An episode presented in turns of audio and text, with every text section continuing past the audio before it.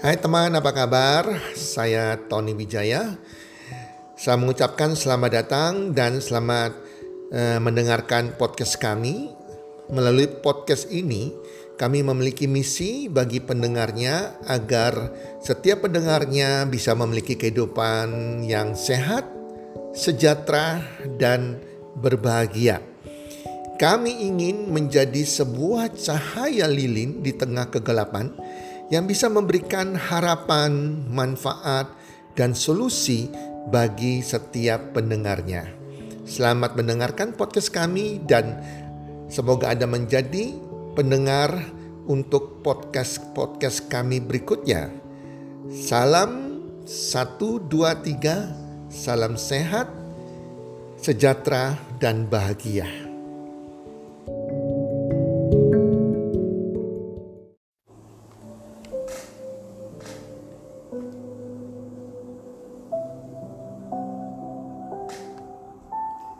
Money Game mengintai Anda. Hai para pendengar podcast di mana pun Anda berada saat ini, apa kabar? Semoga Anda bersama keluarga selalu dalam keadaan sehat walafiat berbahagia dan pastinya makin sukses, makin sukses dan makin bertambah rezekinya.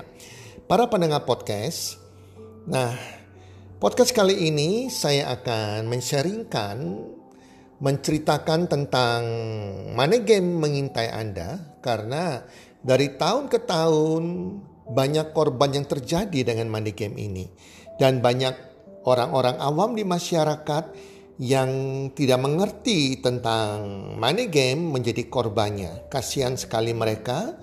Dan dulunya belasan tahun yang lalu saya juga pernah menjadi korban money game beberapa money game dan itu membuat saya sungguh-sungguh mengerti tentang hal ini dan saya selalu menghindari tentang money game dan saya sangat membenci terhadap bisnis money game maupun pelaku money game. Dan bagi saya orang-orang yang sudah sadar tentang bahayanya money game dan mereka melakukan yang namanya money game mengajak orang ikut money game ini adalah bad people Batman ini adalah orang-orang jahat, bukan orang baik. Karena mereka hanya mementingkan diri mereka sendiri, memperkaya diri mereka dengan mengorbankan orang lain. Teman-teman para pendengar podcast, pembuat ya money game namanya adalah Charles Ponzi. Charles Ponzi ini adalah seorang pria berkebangsaan Italia yang tinggal di Amerika Serikat pada tahun 1920 di mana dia menciptakan ya membuat money game sehingga di, sering disebut skema Ponzi. Charles Ponzi ini menjadi perbincangan hebat di Amerika waktu itu karena ia berhasil menghimpun menyimpan dana 9,5 juta dolar Amerika Serikat dari sekitar 10.000 investor dalam waktu yang sangat singkat sekali. Charles Ponzi kemudian ditangkap karena banyak yang melaporkan yang mengalami korban. Sehingga tuduhan melakukan penipuan finansial yang dengan metode yang namanya disebut pada waktu itu adalah bubble burst yang kemudian kita kenal dengan nama istilah skema Ponzi. Di mana Ponzi mengajak para investornya untuk menanamkan dana pada investasi yang ditawarkannya dengan menjanjikan keuntungan waktu itu yang sangat luar biasa besarnya yaitu keuntungan 50% mereka akan dapatkan dari dana yang mereka investasikan dalam waktu hanya 90 hari. Padahal Ponzi ini tidak memiliki bisnis apa pun. Ponzi hanya memutar uang, memainkan uang para investornya. Inilah yang disebut money game, permainan uang. Dengan cara membayarkan keuntungan kepada investor awal dengan uang yang didapat dari investor baru atau investor berikutnya. Skema ini terus berjalan sampai tidak ada lagi investor baru yang bergabung. Sehingga kalau tidak ada investor lagi yang bergabung maka akan berhentilah permainan uang ini. Nah, skema Ponzi sering disebut juga skema piramid. Karena kalau kita gambarkan bentuknya akan seperti piramid. Ya di mana kelihatan mudah sekali, di mana setiap orang hanya mencari dua orang, jika ada lebih ditaruh di bawahnya lagi, dan terus demikian sehingga nanti berbentuk piramid. Apalagi kiri kanannya harus dibuat seimbang agar dapat yang namanya pairing bonus. Nah, kalau kita melihat sebuah skema seperti ini ya, itu sudah jelas-jelas. Ini adalah skema Ponzi. Bagi banyak orang, Charles Ponzi adalah pelopor di dunia money game ataupun apa pun namanya jadi banyak yang namanya kalau disebut money game pasti orang sudah tahu nggak berani tetapi mereka pakai nama-nama lain yang sifatnya halus, tidak terkesan money game, yang intinya sebetulnya adalah pemasaran jaringan yang menipu. Money game bentuknya juga jaringan, tapi ini pemasaran jaringan yang menipu. Dan kasusnya akan terus beranak pianak dengan korban yang terus bertambah berjatuhan sampai tiap tahun teman-teman termasuk di Indonesia setiap tahun ada saja mana game yang buka baru, mana game yang tutup dan korbannya berjatuhan. Dan Indonesia sendiri belum memiliki hukum tentang money game.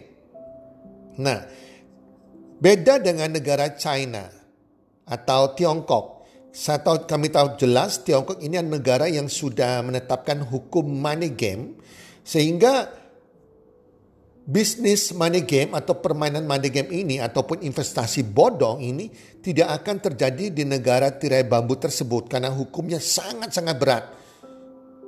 Itu sebabnya jika ada orang-orang dari China yang mau membuka money game, mereka tidak berani buka di negara mereka sendiri. Mereka harus buka di negara lain, contohnya di Vietnam, di Singapura, ataupun di Malaysia. Jadi di negara China tidak ada teman-teman. Ya, jadi ini sebetulnya adalah ide uh, cara yang paling gampang kalau kita mau ngecek penawaran daripada sebuah investasi bodong atau apa pun itu yang sifatnya money game ya. Apakah ada di China tidak? Ada di negara Tiongkok tidak? Karena kalau tidak ada kita harus berhati-hati. Ya, jangan sampai kita semua menjadi salah satu korban dari money game, dari investasi bodong ini, teman-teman. Oke, apa itu money game? Ya, jadi namanya bermacam-macam, teman-teman, tapi sifatnya karakternya adalah tetap money game ya. Money game adalah sistem yang menggandakan uang dari anggota baru untuk disetorkan kepada anggota lama. Jadi kalau orang kita join, uang kita dikasih ke anggota lama. Demikian juga kalau kita sudah join, kita bisa ngajak orang baru join lagi. Orang yang baru ini, ya uangnya dikasih kepada kita. Demikian seterusnya. Ya, jadi uh, anggota baru bisa mendapatkan keuntungan bila bisa merekrut anggota baru dan seterusnya. Anda join money game, contohnya Anda bayar 30 juta ya join sebuah bisnis apa pun nama bisnis itu tapi sifatnya money game Anda bayar 30 juta contohnya jika Anda bisa mengajak satu orang yang join maka Anda dapat 15 juta. Yang 15 juta itu masuk kepada perusahaan. Artinya apa? 30 juta dari orang baru join tersebut 15 juta diberikan kepada Anda yang mengajaknya dan 15 juta masuk kepada pemilik money game. Sehingga pemilik money game tidak tidak mengeluarkan uang sama sekali. Ini sebuah jenis jenis apa ya? Jenis usaha atau bisnis tipu menipu yang sangat mudah sekali karena hanya berbekal otak dan komputer ciptakan dia punya sistem di komputer makanya tanpa modal apa pun. Karena pemilik bisnis tidak mengeluarkan uang apa pun. Uang didapat dari hasil merekrut orang baru yang dilakukan oleh para anggotanya. Ya, jadi Anda dibayar dari orang yang Anda ajak gabung. Yang jadi korban adalah Anda. Anda juga menjadi pelaku penipuan dan kasihan orang yang Anda ajak bergabung. Pemilik money game enak-enak saja, duduk manis dan uang masuk terus menerus dari anggotanya yang yang menjadi kaki tangannya. Ya, dengan iming-iming termakan iming-iming cepat kaya. Nah, itu jahatnya. Maka saya katakan, kalau orang sudah tahu ini permainan money game, pemain money game mereka tahu ini money game dan mereka ingin cepat kaya, mereka tidak peduli ada korban yang lain. Dan mereka tahu akan tutup dalam waktu 1, 2, 3 tahun. Dan ini jahat sekali. Jadi hindari berteman dengan orang-orang yang suka main money game. Ini karakter mereka buruk sekali, jahat sekali. Mereka hanya egois, memperkaya diri sendiri dengan mengorbankan orang lain. Sudah sistem ini sudah pasti menguntungkan orang yang berada di top line, di posisi atas atau orang yang duluan masuk. Yang patut diwaspadai adalah money game yang tersamar yang saat ini banyak sekali bermunculan karena mereka mempromosikan dengan cara yang lebih halus, tidak terkesan money game dengan nama-nama istilah yang halus.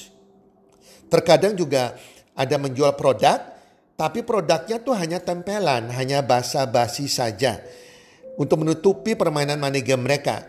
Sebab produk tersebut dijual dengan harga yang sangat tinggi sekali daripada produk yang berkualitas yang sama dengan uh, manfaat yang sama yang ada di pasaran. Nah, keuntungan dari harga dari produk yang dijual tersebut nantinya akan dibayarkan kepada para investor. Contohnya misalnya harga produknya ini sebenarnya itu cuma 500 ribu. Tapi mereka jual 2 juta. Sehingga setiap anggota yang masuk ya yang mereka katakan bisnis tanda petik ini harus bayar 2 juta yang 500 ribu untuk beli produknya, satu jutanya masuk ke perusahaan pemilik money game dan 500 ribu masuk kepada orang yang mengajak member tersebut teman-teman. Yang jelas itu ada gambaran seperti itu. Nah dari para pakar, dari pendapat para pakar bisnis atau konsultan-konsultan bisnis, dikatakan bahwa pembuat bisnis money games sudah menyadari sejak awal bahwa bisnis tersebut tidak akan berlangsung lama. Sebab semakin banyak anggota, semakin susah mereka merekrut anggota baru. Dan mereka sadar, akhirnya bisnis ini akan rontok dengan sendirinya dan mereka sudah mengeruk yang menjadi kaya mendadak, pemilik daripada money game tersebut. Karena begitu tidak ada anggota baru yang jadi korban lagi, maka money game ini akan tutup berhenti dengan sendirinya. Biasanya sekitar 2 sampai dengan 3 tahun. Pernah ada yang terlama sampai 5 tahun kemudian hancur. Gone with the wind, teman-teman. Ya, jelas ya, hati-hati sekali. Nah, pemiliknya tidak bisa dijerat hukum Pemilik money game tidak ada satupun yang bisa ditangkap dijerat hukum di negara Indonesia ini.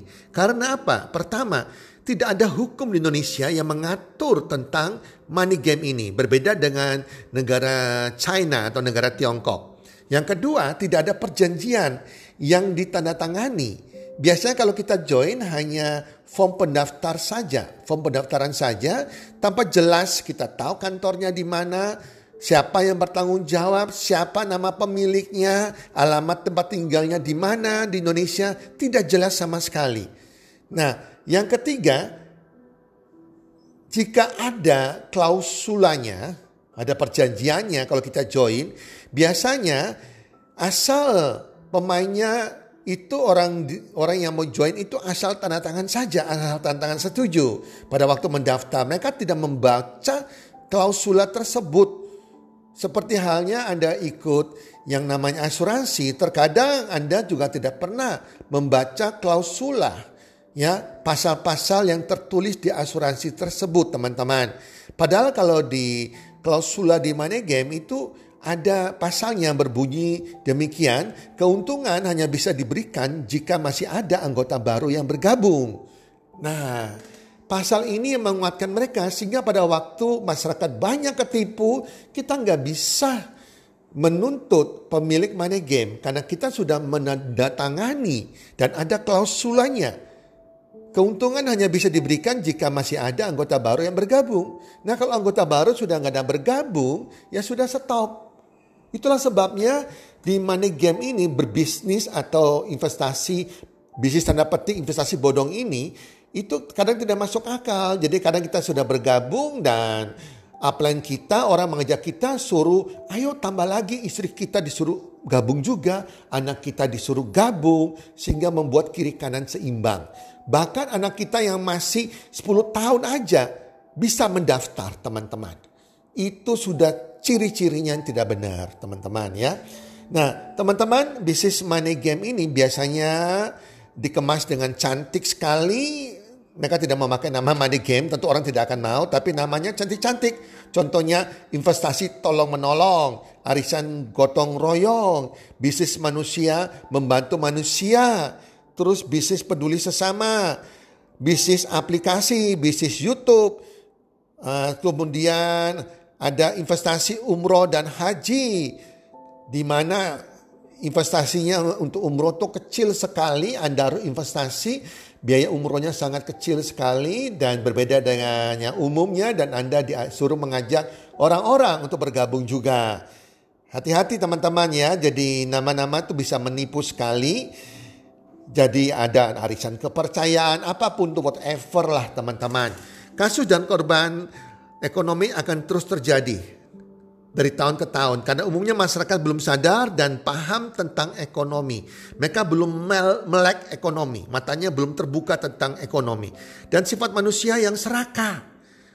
Nah, sifat manusia yang serakah ini yang ingin cepat menjadi kaya mendadak tanpa kerja keras yang akhirnya pembuat money game ini tahu ya bahwa manusia itu sifatnya serakah, malas, ingin cepat kaya mendadak tanpa mau lewati prosesnya, mudah tergiur dengan iming-iming keuntungan yang tinggi, ya atau ada maka ditawarkan yang namanya money game ini teman-teman ya.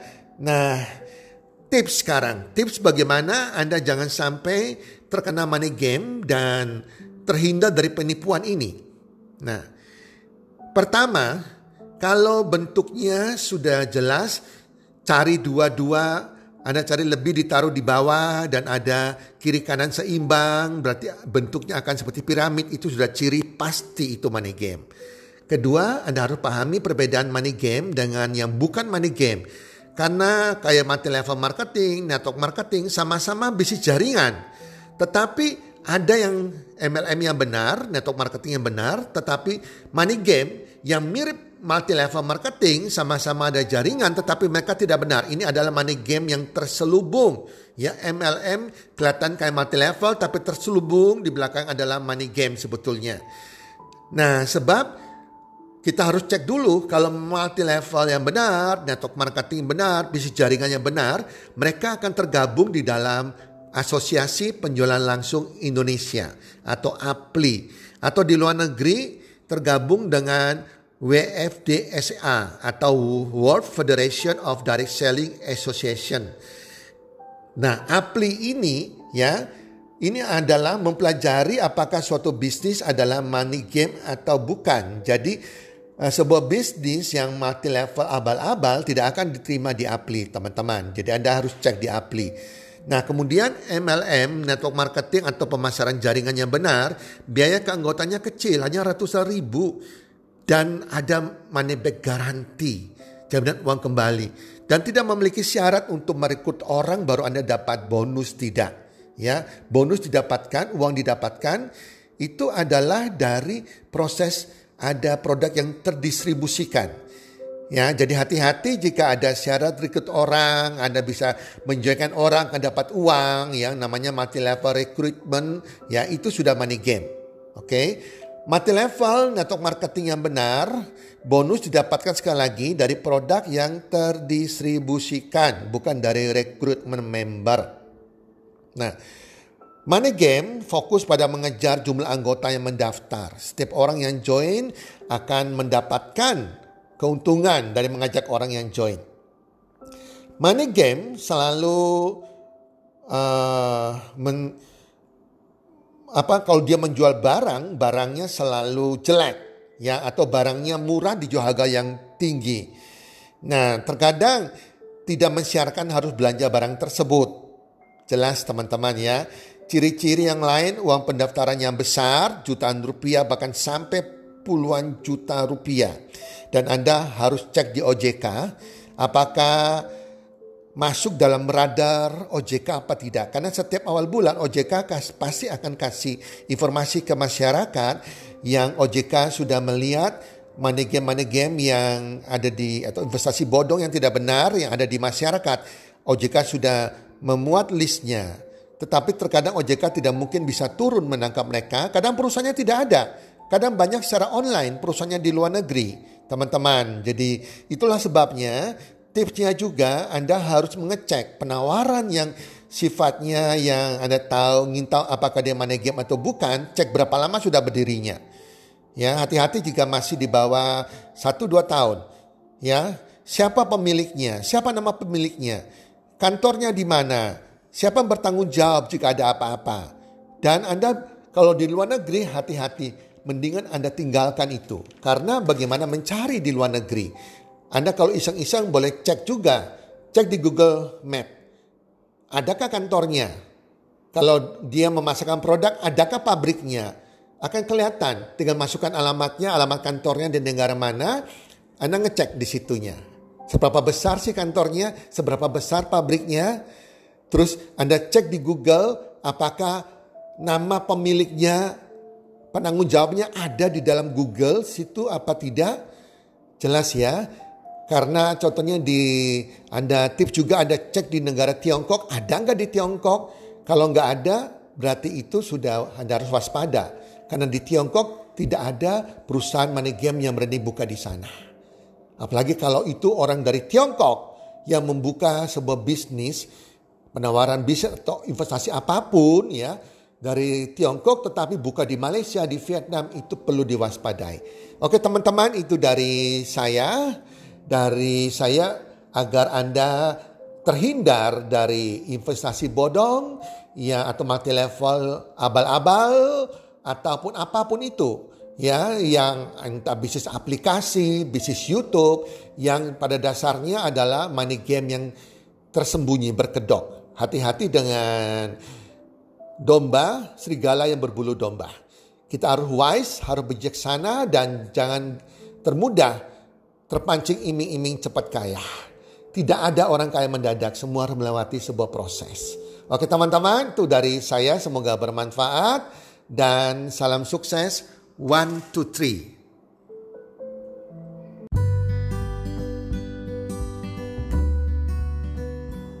Terima kasih sudah mendengarkan podcast kami. Teman, jika Anda rasa bermanfaat podcast kami ini, Anda bisa menginfokan kepada rekan kerja Anda, keluarga Anda, teman ataupun sahabat Anda. Dan jika ada hal-hal yang Anda ingin tanyakan kepada kami ataupun topik-topik apa yang Anda ingin kami bawakan, kami sampaikan, Anda bisa DM kami di Instagram kami healthcommunity.com id. Salam one two three, salam sehat, sejahtera dan bahagia.